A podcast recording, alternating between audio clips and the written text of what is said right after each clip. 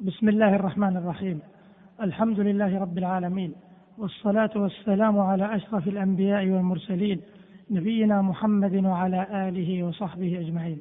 معاشر المستمعين الكرام سلام الله عليكم ورحمته وبركاته. أما بعد فإن الحديث في هذه الحلقة سيدور حول مشهد عظيم من مشاهد الحج ألا وهو مشهد المراغمة للشيطان الرجيم. فالشيطان عدو للإنسان مبين والله عز وجل حذرنا من الشيطان وأمرنا أن نتخذه عدوا ونهانا عن اتباع خطواته. قال عز وجل إن الشيطان لكم عدو فاتخذوه عدوا. وقال عز وجل ولا تتبعوا خطوات الشيطان إنه لكم عدو مبين. فمراغمة الشيطان باتخاذه عدوا وبترك الاتباع لخطواته من أعظم القربات إلى رب الأرض والسماوات. وهذا الأمر يتجلى غاية التجلي في الحج فيتجلى في مراغمة الشيطان إذا وقف في طريق الحاج يثبطه عن الحج ويتجلى في مجاهدة النفس على إيقاع الحج على أحسن الوجوه وأتمها ويتجلى في يوم عرفة خصوصا في عشيتها حين يجتهد الحاج في الدعاء والضراعة فما رؤي الشيطان في يوم أدحر ولا أصغر ولا أحقر منه في ذلك اليوم وما ذلك إلا لما يرى من نزول الرحمة وتجاوز الله عن الذنوب العظام كما جاء ذلك في موطأ الإمام مالك رحمه الله.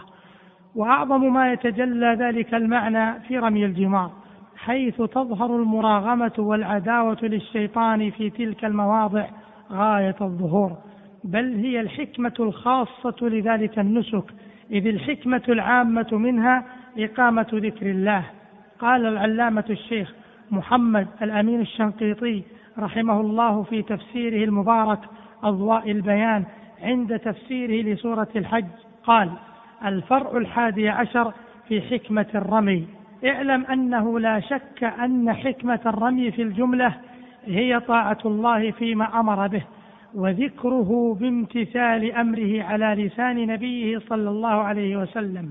قال أبو داود في سننه حدثنا مسدد قال حدثنا عيسى بن يونس قال حدثنا عبيد الله بن أبي زياد عن القاسم عن عائشة قالت قال رسول الله صلى الله عليه وسلم إنما جعل الطواف بالبيت وبين الصفا والمروة ورمي الجمار لإقامة ذكر الله. وقال النووي في شرح المهذب في حديث أبي داود هذا هذا الإسناد كله صحيح إلا عبيد الله فضعفه أكثرهم ضعفا يسيرا ولم يضعف أبو داود هذا الحديث فهو حسن عنده كما سبق. وروى الترمذي هذا الحديث من رواية عبيد الله هذا وقال هو حديث حسن وفي بعض النسخ حسن صحيح فلعله اعتضد برواية أخرى انتهى محل الغرض منه.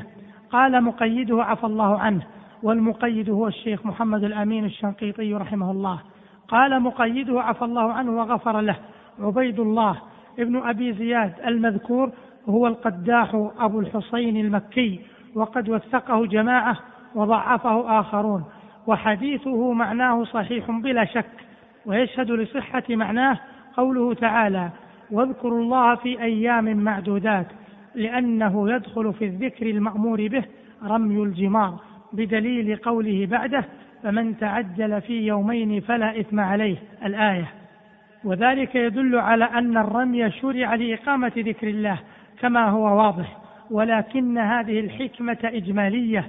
وقد روى البيهقي رحمه الله في سننه عن ابن عباس مرفوعا قال لما أتى إبراهيم خليل الله عليه السلام المناسك عرض له الشيطان عند جمرة العقبة فرماه بسبع حصيات حتى ساخ في الأرض ثم عرض له عند الجمرة الثانية فرماه بسبع حصيات حتى ساخ في الأرض ثم عرض له في الجمرة الثالثة فرماه بسبع حصيات حتى ساخ في الأرض. قال ابن عباس رضي الله تعالى عنهما الشيطان ترجمون وملة أبيكم تتبعون انتهى بلفظه من السنن الكبرى للبيهقي. وقد روى هذا الحديث الحاكم في المستدرك مرفوعا ثم قال هذا حديث صحيح على شرط الشيخين ولم يخرجاه. وعلى هذا الذي ذكره البيهقي فذكر الله الذي شرع الرمي لإقامته هو الاقتداء بإبراهيم في عداوة الشيطان ورميه وعدم الانقياد إليه. والله يقول قد كانت لكم أسوة حسنة في إبراهيم الآية فكأن الرمي رمز وإشارة إلى عداوة الشيطان التي أمرنا الله بها في قوله إن الشيطان لكم عدو فاتخذوه عدوا. وقوله منكرا على من والاه أفتتخذونه وذريته أولياء من دوني وهم لكم عدو الآية. ومعلوم أن الرجم بالحجارة من أكبر مظاهر العداوة انتهى كلامه رحمه الله. معاشر المستمعين وهكذا يفيد الحجاج من ذلك المشهد العظيم ألا وهو رمي الجمار درسا عظيما ألا وهو مراغمة الشيطان وعداوته. فالشيطان عدو للإنسان والحجاج لا يرمون الشيطان وليس الشيطان بواقف لهم يرجمونه. وإنما يرجمون المواقف التي وقف فيها الشيطان لأبيهم إبراهيم. فرجمه الخليل عليه السلام فهم يرجمونه لا لمجرد التكرار وإنما للاقتداء والانتفاع والاعتبار. فعليهم أن يتأملوا كيف عرف أبوهم إبراهيم أن الذي وقف له ليصده عن تنفيذ أمر ربه أنه شيطان حيث تمثل له ثلاث مرات. فرجمه إبراهيم ثلاث مرات كل مرة بسبع حصيات. وقال له ليس لك عندي إلا الرجم. فخنس وخسع وخاب ظنه ونكص على عقبيه.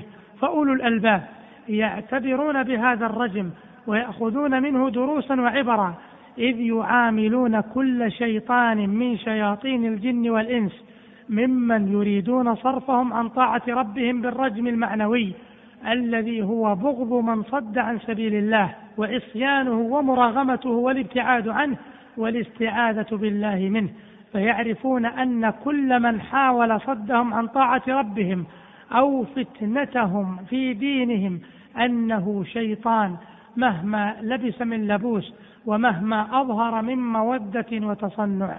أيها الحاج الكريم ما أكثر دروس الحج وما أعظم بركاته فليكن لك من ذلك أوفر الحظ والنصيب لتفوز بسعادة الدارين ولتكون من حزب الله المفلحين ومن أوليائه المتقين الذين لا خوف عليهم ولا هم يحزنون وصلى الله وسلم على نبينا محمد والسلام عليكم ورحمة الله وبركاته